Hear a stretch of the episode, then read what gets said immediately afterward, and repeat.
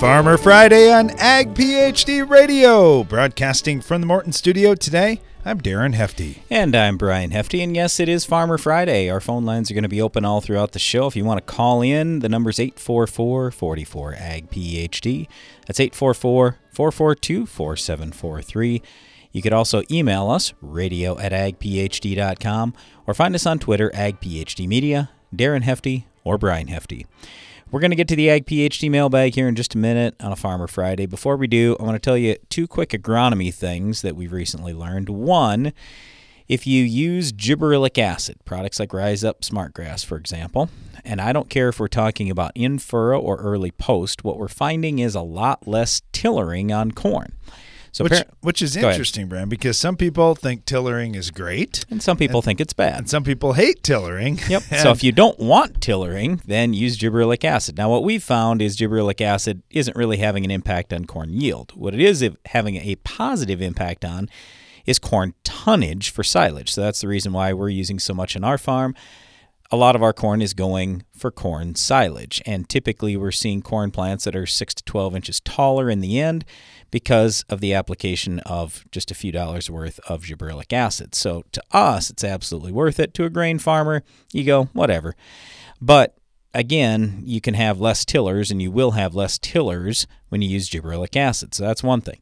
Next thing, we had a farmer use Roundup together with sodium borate okay, sodium borate, because he wanted to get boron out there. Well, what we didn't realize is that sodium borate does hurt the performance of Roundup, and we found some studies showing maybe 30% less control. And what happens is it doesn't allow that Roundup to get into the plant. So, uh, let's see, I can give you the technical term on that, but basically, it's it, it's most likely going to cause an issue. Now, I'm not saying all borons do, because most borons, no problem. But this one specifically, sodium borate. Now, I don't know if we can counteract that by, let's say, using some type of water treatment product or anything else, because what happens is that sodium borate raises the, the water pH, and that's not good for Roundup. And then the Roundup is not able to pass through the plasma membrane of the weed so basically, it, it, that Roundup just doesn't get absorbed like it normally would into the weed. And as you know, if we can't get absorption, then it's impossible for that Roundup at a lethal dose to move to the growing point. And that's how Roundup kills weeds. So, anyway, just a couple interesting agronomy things that I thought might help you out. Right now, though, let's get to the Ag PhD mailbag. It's now mailbag time with Brian and Darren. All right, Brian, speaking of agronomy things, got uh, a lot of questions around nitrogen and corn. And this one comes from Matt over in Pennsylvania. Matt asks, Can you guys talk about spoon feeding corn and some strategies I can use in my area of the country? I put a couple hundred pounds of triple 19 out two by two with my corn when I planted. Our normal program is to till, plant, then herbicide applications after the weeds are two inches tall, and then 160 units of N in the form of urea broadcast before canopy. And then we're done till harvest. So after listening to you guys and looking at my CEC levels, I'm kind of thinking you're going to tell me I don't have enough CEC to hold all that in at once. So what would That's you what suggest? I'm going to tell you. Yep. You got a 5 CEC. And let's put it this way. If corn is going to grow, let's say you plant in sometime in April, you harvest sometime in October. That's a long time to expect nitrogen to be held in that soil, even if you put it on in, let's call it early June. Okay, so if you figure our big time months of corn growth are June, July, August, and then it's going to finish in real early September. I mean, still, it's possible you're counting on that nitrogen to stick around for over two months in a 5 CEC soil. In a 5 CEC soil, if you get, let's call it three to five inches of rain, it's very likely it's very possible that you may flush some of that nitrogen down below the root zone. So, yes, that would be concerning to me as a farmer. And I, I, I mean, my number one goal is always to make money on the farm. And along with that, we're trying to have good yield. But a side thing that we're trying to do also is not cause environmental issues out there. So, however you want to look at it, either my nitrogen's lost and I lost money, or my nitrogen's lost and now it ended up in somebody's groundwater. Either way, that's a bad thing. So, yep, I'm probably going to tell you to spoon feed a little more. Now, I would say this: I got a we couple usually more questions here too. yeah, yep, I know, that. but I, I would say ten times your CEC for nitrogen holding capacity. That's usually what we talk about. But when you're in season, I don't mind if you push that a little bit. Okay, so if that corn's really growing, it's going to use a lot up. So I'm not as worried about the ten times CEC. But I mean, you're going over thirty times, so that that to me is pushing it a little bit. All right, other questions here. He said one change I'm making after taking these soil tests on on this field. I want to talk about adding some ammonium sulfate with my urea at Yep. top dress, or any other way you think I could address my sulfur needs. Oh, lots of ways. I mean, there are a million different sulfur products. You got to get something. I don't care necessarily what you do, but you're completely deficient on nitrogen, sulfur, and boron, which makes sense because those are the leachable nutrients. I'll also say you're really low on copper. I mean, like Yeah, 0.3 the parts per million. You got to get question. that up. Got to get that up. All right, so with the ammonium sulfate too, you've got nitrogen in the ammonium form there, which is kind of a nice thing too. It's kinda like stabilized nitrogen. Yep. Uh, and then he said uh, the copper's low, but he's not sure how to address it. How do you guys deal with copper? Copper sulfate Besides pH and potassium, anything else that you see that stands out? Okay, so phosphorus, your phosphorus levels are really not that high. We're talking 20 to 30. Now, it depends on your yield goal. I mean, if you're going for 130 to 160 bushel corn, it's probably fine. But like for me, I'm shooting for 250 and I want near 100 parts per million on phosphorus. So it just depends on what you're really after here. I want you to keep this in mind too. A lot of people talk about, okay, I just have to have enough in the soil. I look at your nutrient removal app. I just have to have that much in the soil. But just think about this for one second. How much of the soil do your roots actually explore and how many of those nutrients do they actually extract? Are we counting on that we're going to be able to extract 100% of the soil's phosphorus? No possible chance in the world. You got to get your phosphorus levels up at least a little bit, and then along with that, try to keep in ratio your zinc and copper too. Usually we're talking 8 to 1, 10 to 1 phosphorus to zinc, maybe 20 or 30 to 1 phosphorus to copper, something like that. All right, stay tuned. We're going to get to the phone lines coming up next.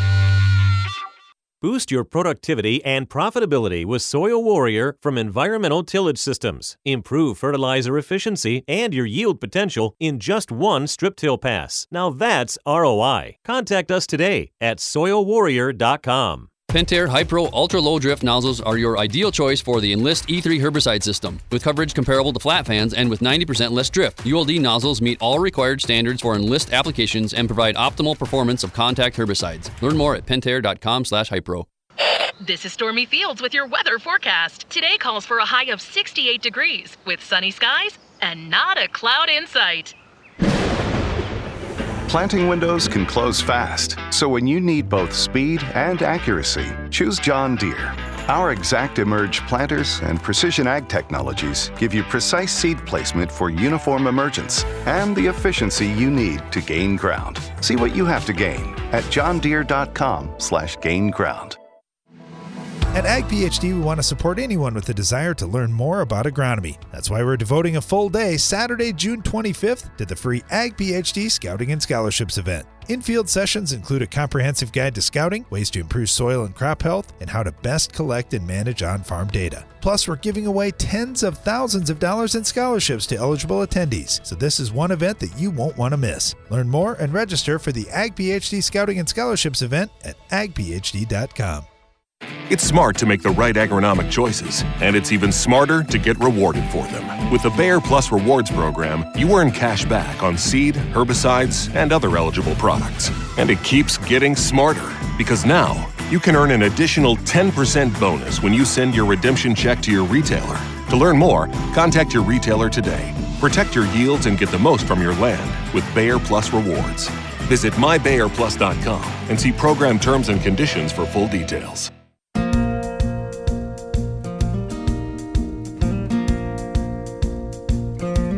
Farmer Friday and Ag PhD Radio. Thanks for joining us. Our phone lines are open at 844 44 Ag PhD. If you have an agronomic question or you'd like to talk about what's going on on your farm, you can also email us, radio at agphd.com. And oh my goodness, with grain prices where they're at, we get tons of questions uh, really all throughout the year about grain storage and things going on there. And should I be running fans? And how do I deal with things when we're at this condition? Because I'm trying to hold some grain for a July contract, these kind of issues. Uh, so we got our friend Tony Wendler on with Farm Shop MFG. Tony, how you doing? I am doing excellent today, Darren. Uh, are you The, holding uh, any grain for a July con- contract? We've got a few guys that have emailed in recently and said, "Man, it's going to be really hot and it's getting really humid. I'm worried about this grain." Uh, what should guys be thinking about with that? Uh, let me. I'm just go off on another thing real quick. Right before that, I am not holding grain for July contract, but I am loading out soybeans right now, and I just wanted to say, last year I I planted some uh, hefty seeds uh, and did fantastic uh, beans. It was the best yield I ever had, and with my end zone fan control, I'm really kind of tickled. We're coming out of the bin. Uh, we're averaging 13.1, so maybe a slight dock, but uh, the uh, we're ranged on loads from uh, 12.6 to 13.4, and uh, I'm just thinking did an awesome job of maintaining the moisture. The other thing pertaining to emptying the bin is I'm down sweeping the floor now, and uh, I've got that about half done. And a farmer told me about uh, getting your uh, battery leaf blower in there. And I tell you what, if there's a reason to own a battery leaf blower, it is how clean you can get that bin floor uh, behind the sweep. It that does awesome. So, uh, going to your question on uh, holding grain in July, real good ones, very serious ones, especially where we've got all these extreme heats. This uh, this sun on grain bins is superheating that south southwest skin on those bins, and when it does that, it will drive moisture off that grain layer close to the bin wall, and it will move in. Uh, starts out at six inches, uh, move in a foot, and it will cause a rot layer there if you don't do something to break up those convections. Uh, very important. I'm ass- I'm going to assume everybody has warmed their grain up. Uh, the uh, if you haven't warmed your grain up, that's something you need to deal with. But uh, you've got your grain warmed up to a temperature. Whatever that temperature is, look for air opportunity to uh, run your fans for two, three, four hours to break up those convections and that moisture that's being driven off that south skin to uh, just stir it up and, and let it mix back into the grain around it. Uh, beans will absorb it. Uh, corn's not going to. You're going to be basically moving it off. But um, it's very important to be watching what's going on with convections. In uh, stored grain, I've done it in the past, carried it into August and some even September, hitting some markets. Uh, the uh, you probably want to be looking uh, with the heat we've got right now. You're going to be running your fans maybe every 10 days. Uh, you're going to have to go out there and uh, and stir it up a little bit. So again, you're looking at that average uh, average temperature. Humidity wise, uh, I'm never excited about blowing real wet air into a uh, in a bin. On uh, on corn, kind of like to see 80 85 percent humidity and lower. Uh, other side of that is I don't like to blow in super dry air because you're going to on corn you're going to dry the uh, you'll create a drying front at the bottom and you will dry the bottom grain. So with our um, end zone fan controls, we can set a humidity setting such that it's going to operate in a range that won't strip more water off of corn. And then uh, also when the temperature is right, it's going to turn those fans on, and it's got a timer to track how many hours the bin fan ran. So you can uh, every 10 days just activate it and let it uh, run. When the counter says you got uh, three, four hours, shut it off for another 10 days. Beans, the factor on that is your your moisture. You do not want to blow a bunch of dry air in there and strip off moisture.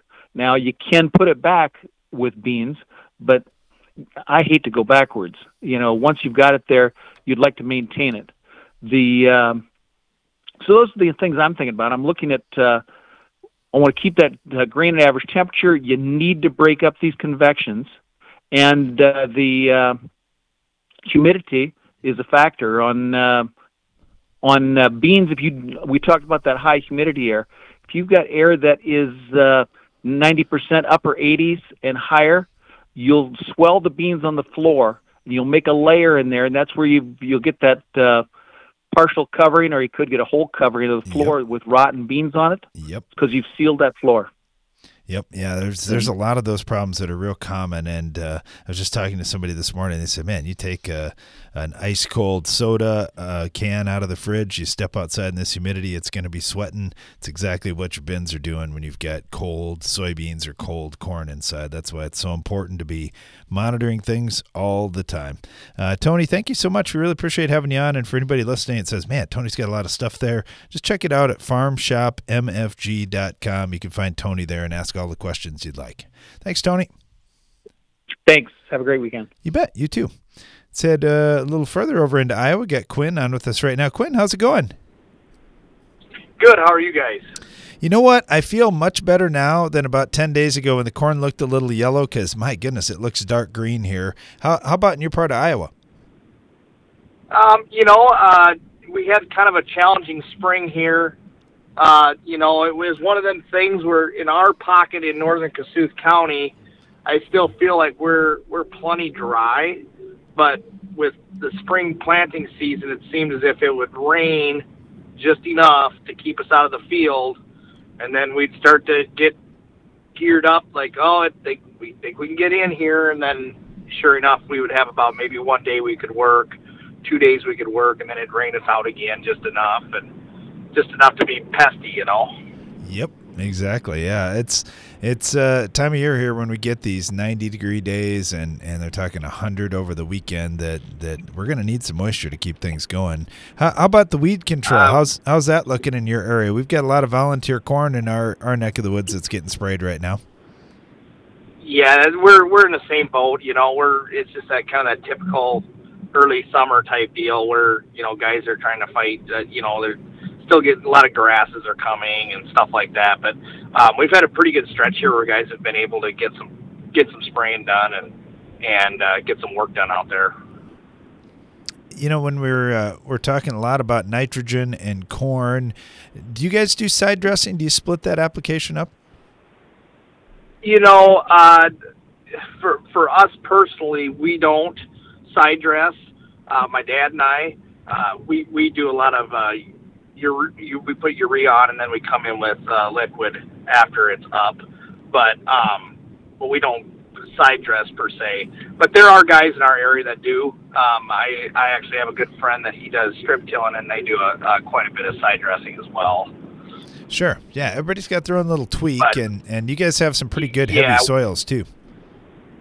Yeah, we do. We have uh, we have some stuff that really holds moisture and holds holds nutrient value. You know, it holds its value there. Um, you know, with me and Dad, with I've talked to you guys on here before. We we haul sludge out of wastewater treatment facilities. That's primarily what me and him do for a living. But uh, we don't farm, you know, but a few hundred acres.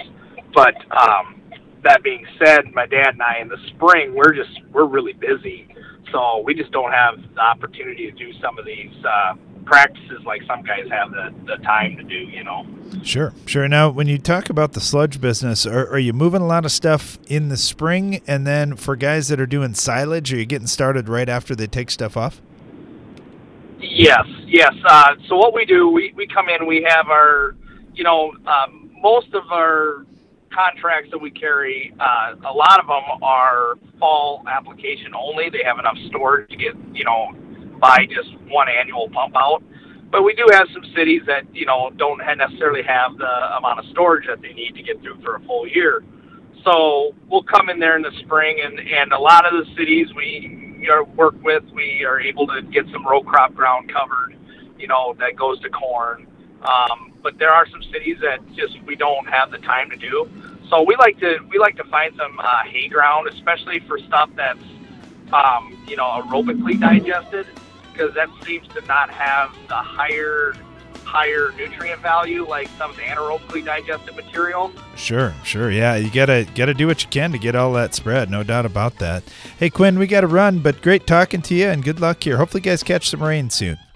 It's Farmer Friday and Ag PhD Radio. We'll be right back. Take a second and listen.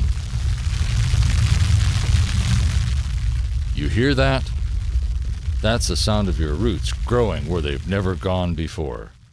There are additional nutrients and water in your soil, hidden in tough to reach spaces. With MycoApply Endoprime, hyphae attach to the root hairs to reach small areas inaccessible to big roots, even some that are tied up in the soil. Applied in furrow at planting, MycoApply Endoprime uses four, four unique species of mycorrhizal fungi to go where roots can't. Unlock the potential of your corn crop with MycoApply Endoprime. And by nurturing your soil today, you're helping to ensure future harvest will be just as bountiful. For more information, talk to your local retailer or visit valent.com slash endoprime. Always read and follow label instructions.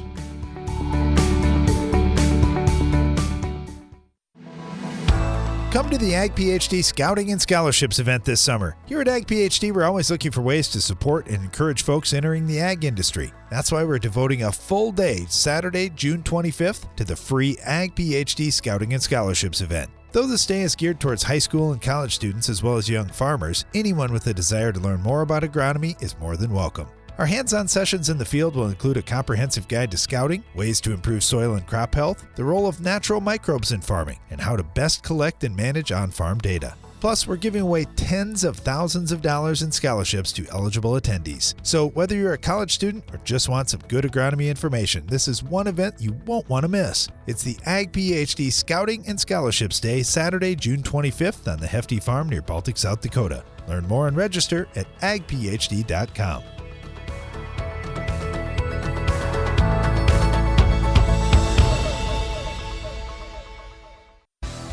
Maximum application flexibility. Maximum yields at harvest, whether or not. Relentless is the kind of control you'll always get with Anthem Max herbicide from FMC. Low use rate Anthem Max herbicide protects corn and soybean crops from the toughest broadleaf weeds and grasses, including water hemp, palmer pigweed, foxtails, crabgrass, and more. Dual modes of action and lasting overlapping residuals also help you minimize resistance in your fields. Its easy to tank mix formulation and wide application window make Anthem Max herbicide the crop protection choice that's ready when you are. Rain or shine. Whether or not, relentless. That's Anthem Max herbicide from FMC. Visit your FMC retailer or ag.fmc.com to learn more. Always read and follow all label directions.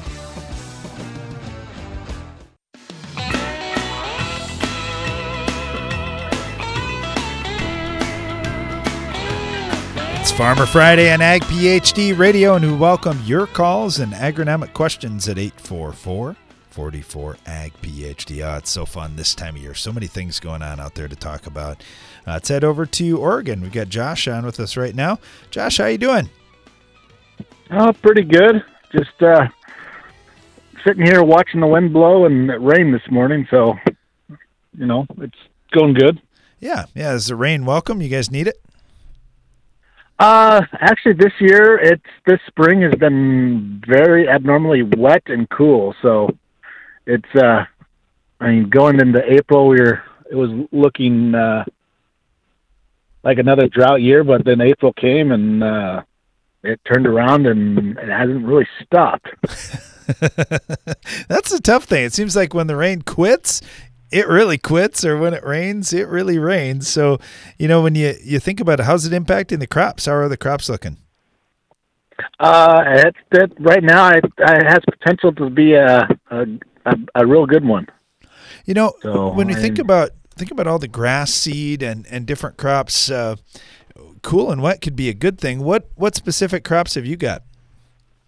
Uh, we we just grow wheat, Okay. and some there's some barley around here, but uh, actually we uh, we got uh, stripe rust this this year, which I don't mind because that means it's usually wet in the spring, and that means it's going to be a good crop. So uh, that's I finished that probably a couple weeks ago, spraying for rust. And basically, when I finished, I started actually seeing it in the fields, but our neighbors had it, so I just said I'm just going to start spraying it. Sure. Sure. Yeah, you got to be ahead of it, no doubt about that. We we uh, in our part of the world, we we just watch the states that are south of us, and a lot of times we'll see it blow up through Kansas and Nebraska, and then it'll get to us in South Dakota. So we get a little bit of a heads up. Do you have that kind of thing where you're at in Oregon, or is it just the overwintering kind that can just pop up out of nowhere? No, it's uh, usually it. You'll see it coming out of like the Palouse area. That when it starts showing up first, then that slowly makes its way over here if it does hit us.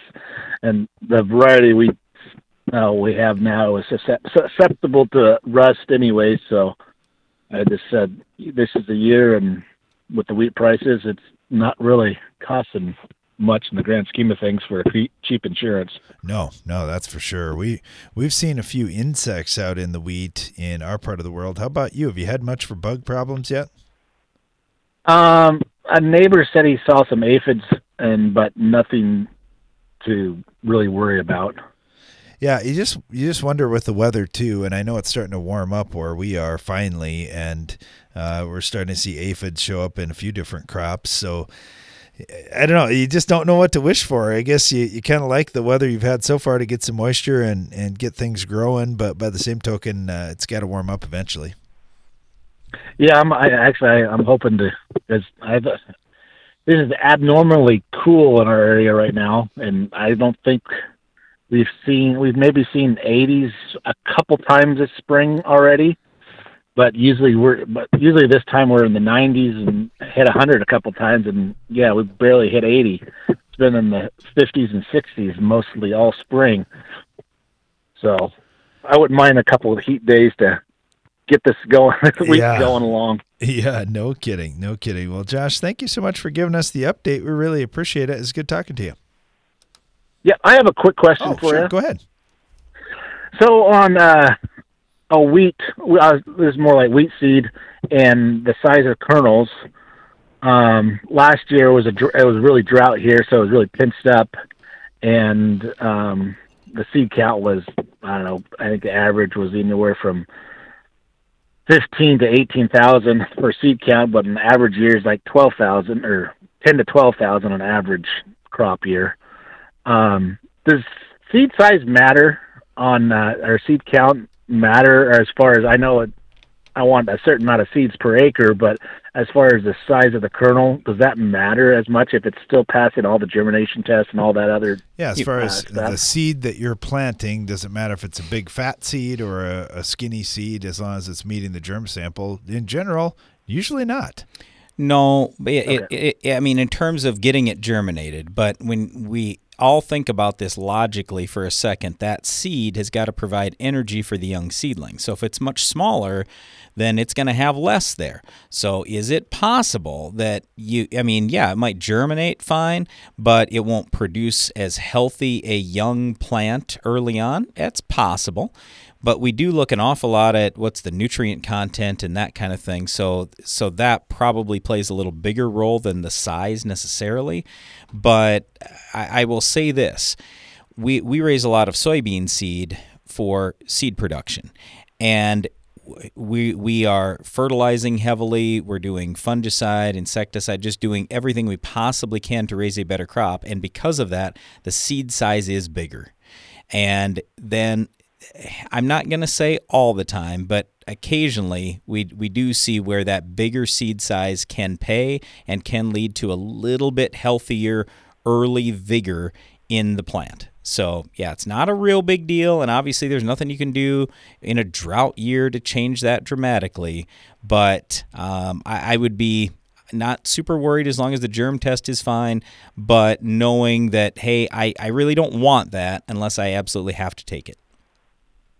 Okay. No, it's just uh, and I'd rather have the big plump kernel because in my mind, like you say, if it's if it looks big and healthy, and it should produce a healthy plant, right? And uh, you know, but everybody I've, says, oh, it doesn't matter if it's uh, you know small and pinched up because it's all past the germination test, so it's not that big of a deal. But for just, for germination, yep, for germination, we agree 100%. The germination test will tell you is it going to germinate or not, but that does not mean that it's going to be a super healthy young seedling.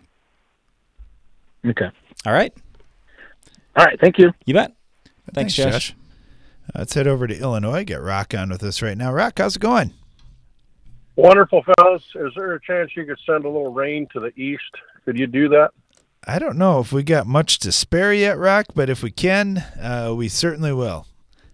We we got off to a great start here in northwestern Illinois. The last 50 days, uh, we kind of waited when it was really cold, and then it warmed up really quick.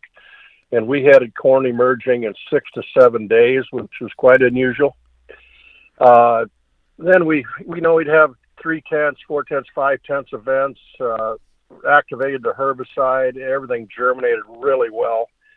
And kind of unusual in this country is we haven't had any big, heavy rain events that drowned out the low pockets, you know. And we're just off to a great start. And even since then, we haven't had any big events. So we we planted every acre, which is kind of unusual. Some years we have to go around the wet holes and come back a month later and plant them in. Well, we got everything planted the first time and got some nice rains, but gosh, are we dry now? The the corn on the sand is really rolling up, and we're going to be in the mid mid to upper 90s for the next 10 days, and only 40 45 percent chance next Wednesday. We missed a really good chance two days ago, so we have all the irrigators fired up and running now. Yeah, that's uh, it's fortunate that you've got irrigation. That sandy ground, it, it doesn't take long. And I know for some of our non farm listeners, they hear folks say, well, we're only a week away from a drought or two weeks away from a drought. That's exactly what Rock's talking about. On some of this sandier soil, it just doesn't hold much moisture. Boy, we get a few warm days and the crop is pulling moisture out every single day trying to grow. We can run out of moisture really fast in those situations.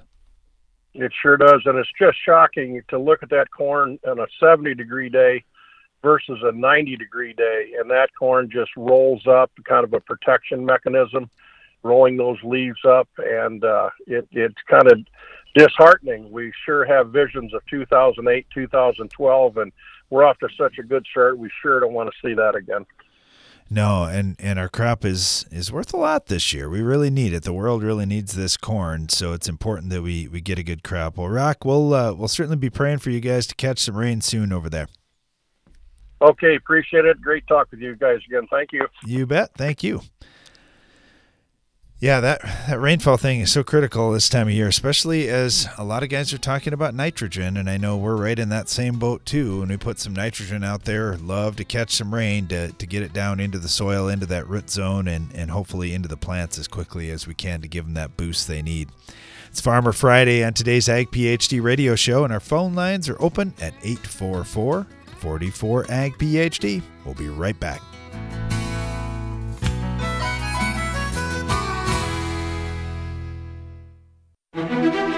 Each year brings new and unique challenges to farming, and your operation needs to constantly adapt to meet them. That's why at AgBiome, we're working every day to bring you new and better solutions, microbial based solutions that protect your crop and help it reach its full potential. To learn more about how we're doing it, visit agbiome.com. That's A G B I O M E.com. AgBiome, feeding the world responsibly, partnering with microbes for human benefit.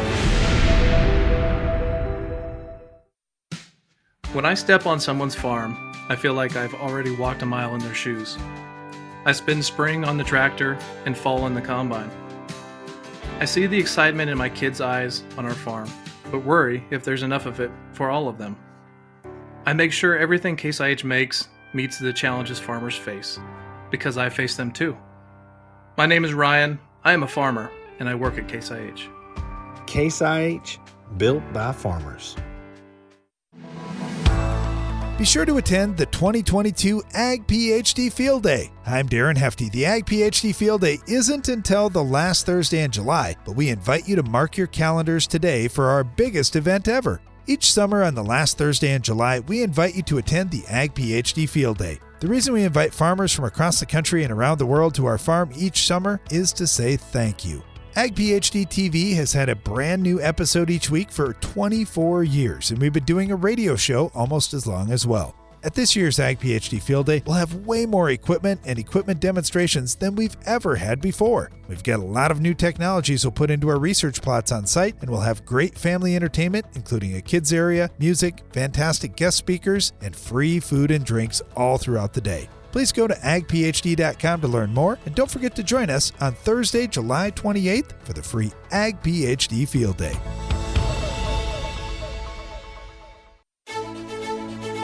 What's new from Nufarm? Leopard herbicide brings you exceptional planting flexibility for soybeans, field corn, and cotton. Leopard provides your spray plans with a fall or early spring option to boost resistance management. And did we mention it's a highly compatible tank mix partner due to its ultra low use rate? Ask your dealer for Leopard herbicide. Available for fall. It takes balance to be successful in farming because what you get out of it depends on what you put in. And Corteva Agriscience gets that. Introducing Utrisha N Nutrient Efficiency Optimizer, a biological product that naturally captures nitrogen from the air. It's a sustainable way to add balance to your traditional nitrogen methods and maximize your yield potential. Embrace a balanced approach to nitrogen management this season by visiting Corteva.us.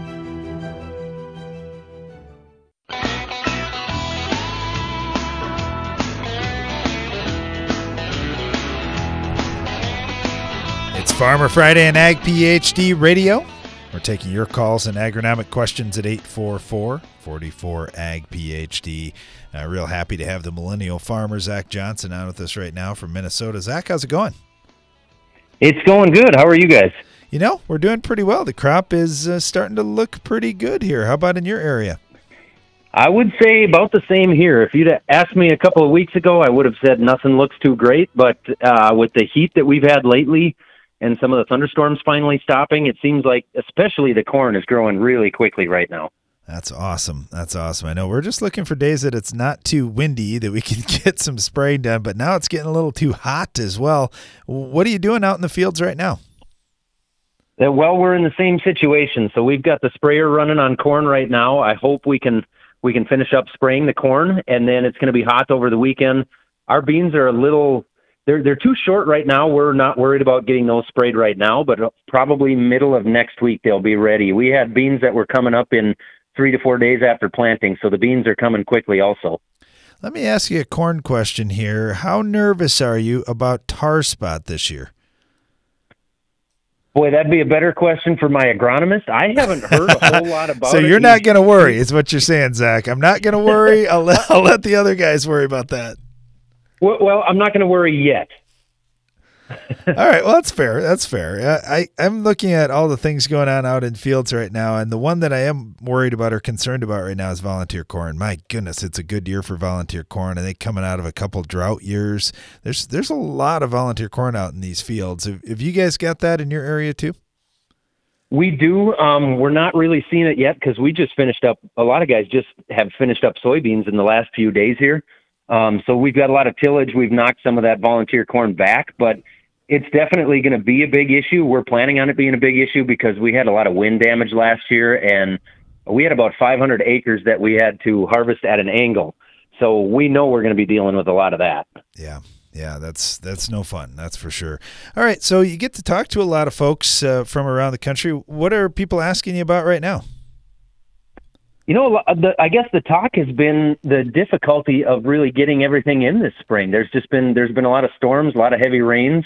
Um, at least in my area, I know you go out west of here, and you don't have to get too far west before it it, uh, it really turns into a drought. So, I would say kind of the the same thing as what we hear in a lot of springs. There's been a lot of weather scares, but it, at least in my area, for sure, we have had more rain in in the last uh, six eight weeks than what we had the entire year last year. You guys have had some terrible storms too. How how's everybody doing? It, did uh, was there a lot of damage around the area, or or was it manageable? Uh, there's there's quite a bit of damage. Um, we lost a we lost a, a machine shed and a grain bin ourselves. We've got damage to three other grain bins. Um, we've actually got an excavator here today picking those up and and crushing them into dumpsters. Um, but overall, honestly, we, we were one of the lucky ones. I know if you get uh, west of us about an hour, there's guys that have entire bin sites that have been wiped out. The the grain legs, the dryers, everything is wiped out. Um, and there again, if you go east of us, about 10 miles only, there was a tornado that really wiped out a small town over there. And I mean, it's just completely changed the landscape over in that area. And you know, I, I don't know of any farms over there that got wiped out, but um, honestly, it, it, I think everybody's lucky that uh, nobody was hurt in that. It was, it's quite the ordeal. It's a mess.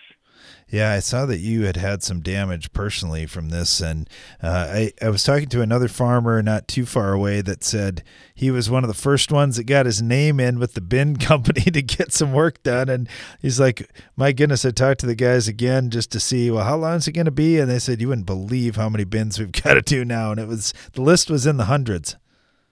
Yeah, we're hearing the same thing, and we're hearing that also from the the company that's going to be building us a machine shed. Um, we've heard that from the the irrigator place just south of us there, and we don't have a lot of irrigators in our area. But the uh, the, the guy that one of the guys I know that works at the irrigator place, he said by Monday morning at 6 a.m. he had about 30 missed calls from guys trying to get on the list to get stuff uh, either fixed or or bought new. Wow. Yeah, it's it's a it's a big deal, and then of course we've got all these supply issues going on, and uh, labor shortages, and you name it. It's just another set of challenges for us. But we do have good crop prices, Zach. So if we can at least raise a good crop, uh, even if we don't have a bin to put it in, maybe we'll have enough money uh, just selling it outright right out of the field. Yeah, we, we got that going for us. All we all we got to do is figure out how to market perfectly, huh? well, when you figure that one out, just let us all know because man, we just have to do it once. You know, Brian was just talking about what our opportunity is here at one of the local ethanol plants. I'm like, man, Brian, that is that's an amazing price right now. I, I realize we're going to have a lot of expenses to pay for that we we don't get to keep all of that, but but still, it sounds like a pretty good gross income at least. Yeah, I, boy, I hope so. You know, it's it's going to be it's it's kind of a tough deal with a, a few guys around my area. They've got some prevent plant issues and fields that they weren't able to get into, and and boy, that's that's really a a kick in a in a year like this when the prices are so good, and you just want to do everything you possibly can to get that crop in the ground and get something growing. Yeah, anyone that thinks a farmer just wants to go grab a check instead of raise a crop is nuts. Uh, the world needs our crops, and every one of these guys is doing a lot to try to get the crop in. And one of those is uh, the millennial farmer here, Zach Johnson. Zach, thank you so much for being generous with your time, and, and good luck to everybody in your area. I know you've had some tough stuff come through this year, but hopefully you, you end up with a really good crop to, to help out. Hey, thanks. I appreciate it. And, and uh, same to you. Appreciate you guys having me on. You bet. It is Farmer Friday on Ag PhD Radio, and our phone lines are open at 844 44 Ag PhD. You can also send us an email, radio at agphd.com. Brian, we've had, uh, again, another nitrogen question for you. This one comes in from Darren, and he said, uh, Guys, uh, looking at soil samples here we sent in to, to get a nitrogen number and see what we'd need to do for side dressing. Uh, I, I sent in zero to six inch samples. I sent in six to 12 inch samples. I'm wondering about total parts per million I'd need. I'm shooting for 250 bushel corn. I've got 4% organic matter, and uh, I put on 80 units with the planter. Just curious what you think. Okay. Uh, So- Darren is down in Iowa. Sure. So we have gotten a lot of these nitrogen questions, and our number one piece of advice is always run the test. Yeah, I, I, I, I, I think I got it, Darren. Uh, I can. I, Darren was I was passing going to send him the sample here. Yeah, I, I, I, I mean, I've, I've looked at this already. I feel pretty comfortable. Uh, Here, here's where I'm going with this.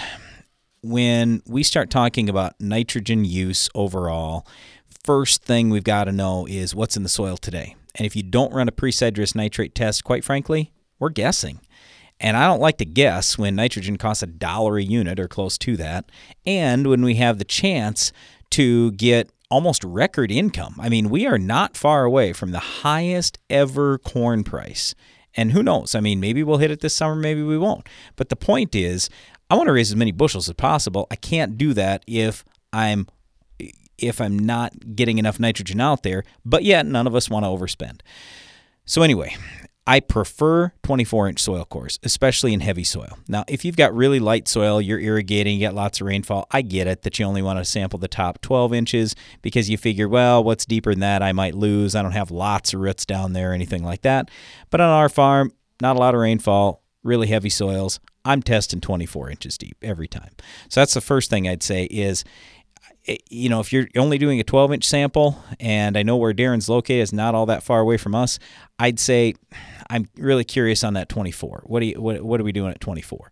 Okay, the next thing is 250 bushel corn needs 280 pounds of nitrogen, and we've gone through this a little bit before.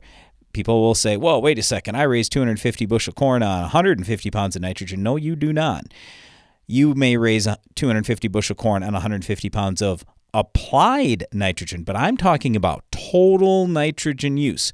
That means any that was left in the soil, any that mineralized in the soil, any manure that came available that had been put on a year ago, two years ago, 20 years ago. I mean, any possible nitrogen that came into that plant. You need 280. Well, if you're only at, let's say, like on our farm, we're V7, V8, so we probably have only used about 15% of the total nitrogen. So we still probably need another 235 pounds. Let's assume Darren's in the same boat.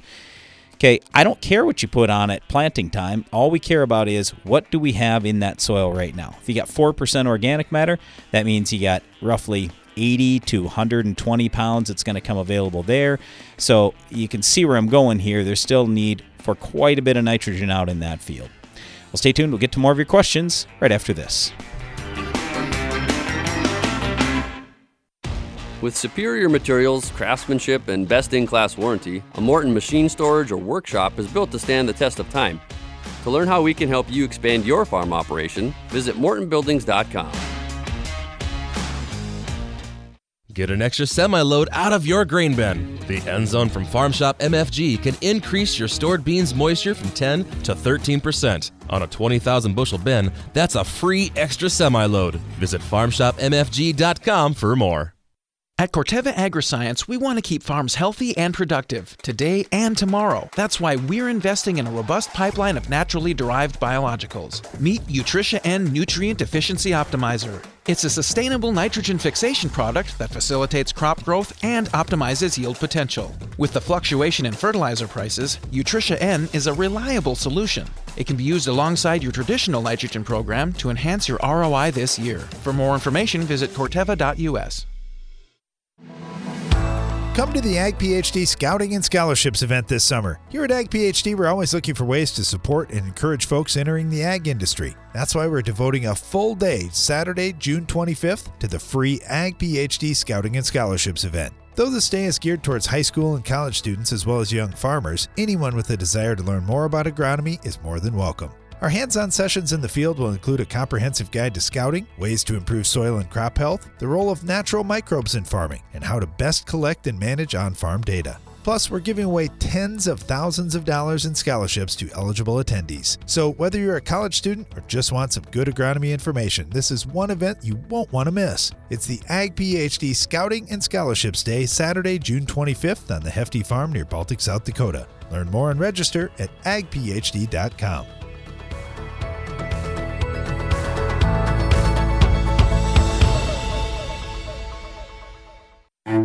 What does it really mean to provide the best crop nutrition? With AgroLiquid, it means getting a one of a kind approach, one that caters to your specific agronomic needs. You're getting experts who will work with you to create a program unique to your operation, all while accounting for the quality of your soil and the products you're already using. It's not just a product, it's peace of mind knowing we've thought of everything. That's the AgroLiquid way. Apply less, expect more. Find a retailer at agroliquid.com. In a world of Veltima fungicide. Hey, let's do it less dramatic. Just say Veltima fungicide. Okay, Veltima fungicide. No, that's literally the same. Veltima fungicide. Still doing it. Veltima fungicide does it. Seriously, we just need you to say Veltima fungicide. Swift, simple, and secure. Didn't I? Veltima fungicide from BASF in cornfields this summer. Always read and follow label directions.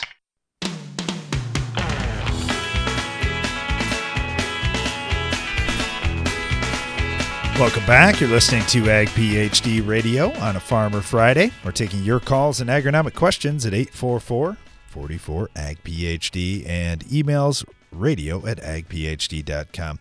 Uh, got this one in, Brian, and, he said, We're located down in central Texas and we are in a tough patch to say the least.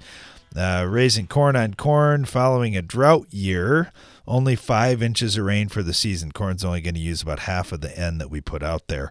So I'm wondering, what do I do with that carryover N that's out in the soil? Can I credit all of it for next year? Should I apply a cover crop to try to scavenge some of that N and hold it out there?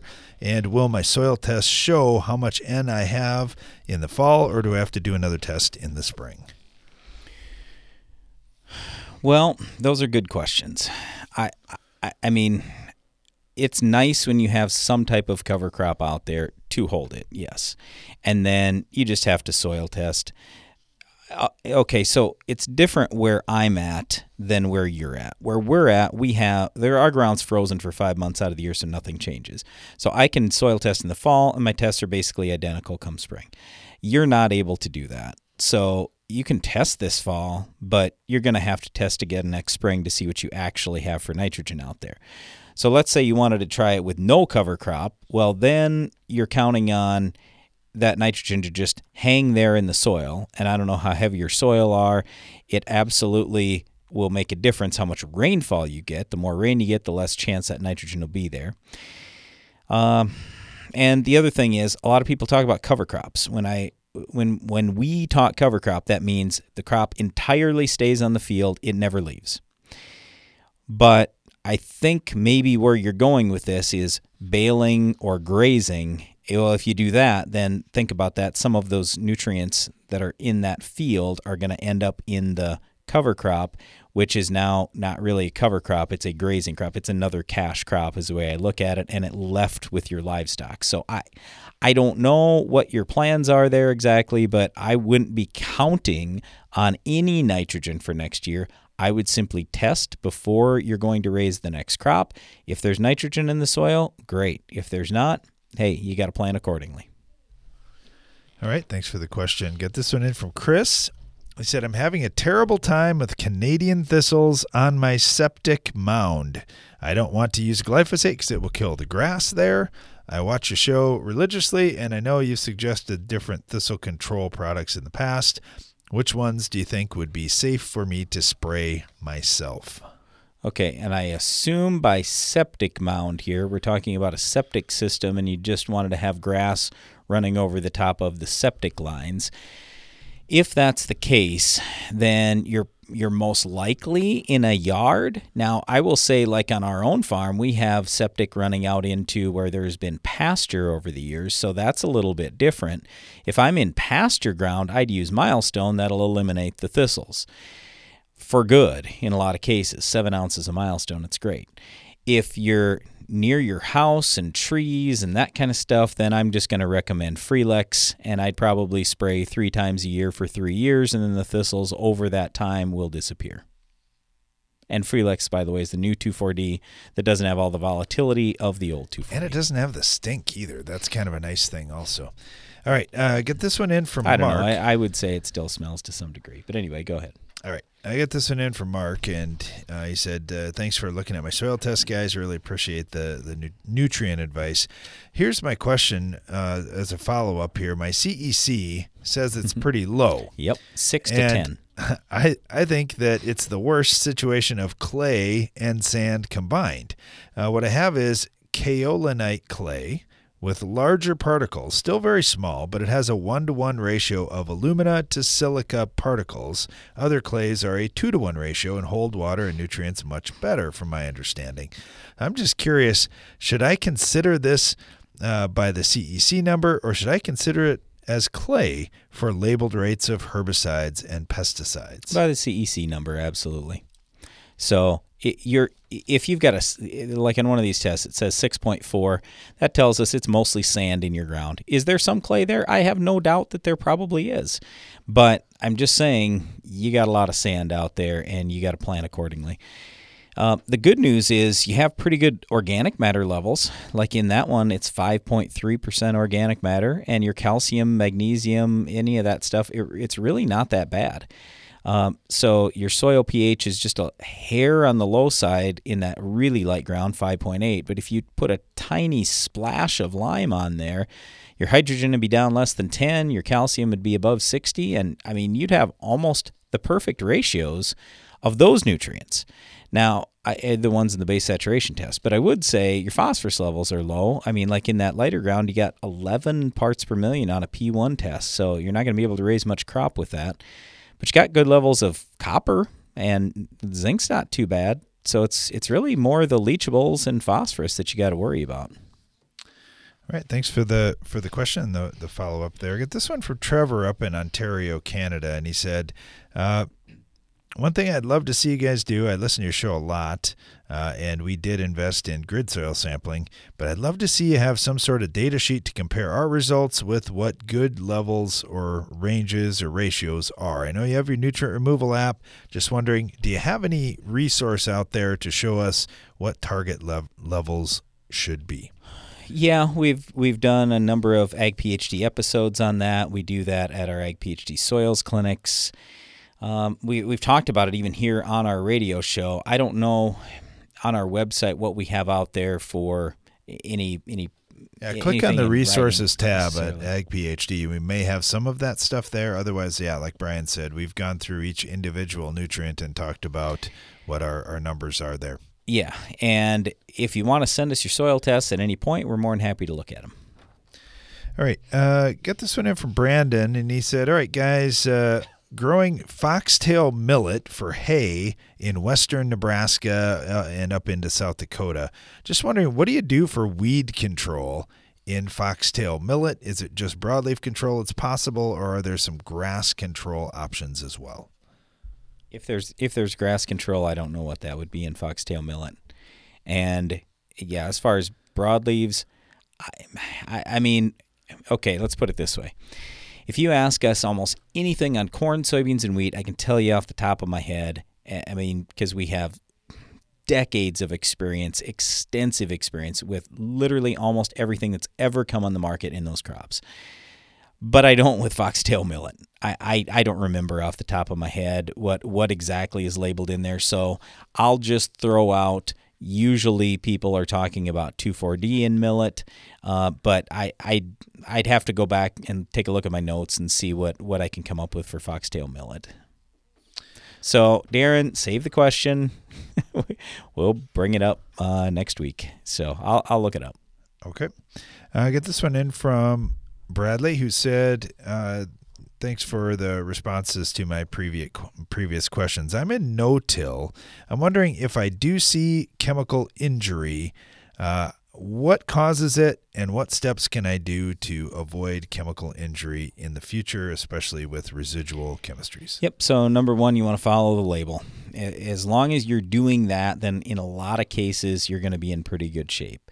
But there are so many factors to get into that I, I, I mean, we have a minute left in the show, and it would take me an hour to go through every last possible thing that I can think of, even off the top of my head. Yeah, for the most part, it's overload so, of chemistry has gotten in too quick for one reason or another. And no-till, a lot of it's laying in a very concentrated layer at the soil surface, and whether it splashes up on leaves or just impacts the stalk or shallow root system, uh, that could be a big thing because a lot of those are shoot inhibitors, which catch the plant between where the seed germinates and the shoot before it gets out of the ground, and that's right where you placed your herbicide. Yep. And I just say if you've got specific chemistries you're concerned about, let us know what those are, and then we can run run through at least some of the scenarios there. But there there are a lot of things that can happen. But for the most part, as long as you follow the label, you're in pretty good shape. All right, got one in from John in Texas. He said, Tasseling time corn. I need to put fungicide out there, foliar fertilizer also, but I want to mix an insecticide in there. I know Lorsban no used to add leaf burn. Are there any others that I should really watch out for that may cause more leaf burn? Nothing that I can think of off the top of my head. Lorsban, no, Lors, Lorsban just had a lot of oils in it, right? Yeah, it did. Yep. So so that's the big thing. It's that formulation of the insecticide. So yeah, I right. don't know of any others that have that level of oil like Lorsban did. Nope.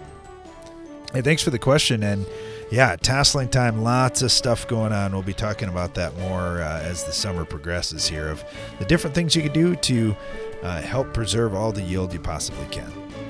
Well, thanks for listening to our show today. Be sure to join us again each weekday for more Ag PhD Radio.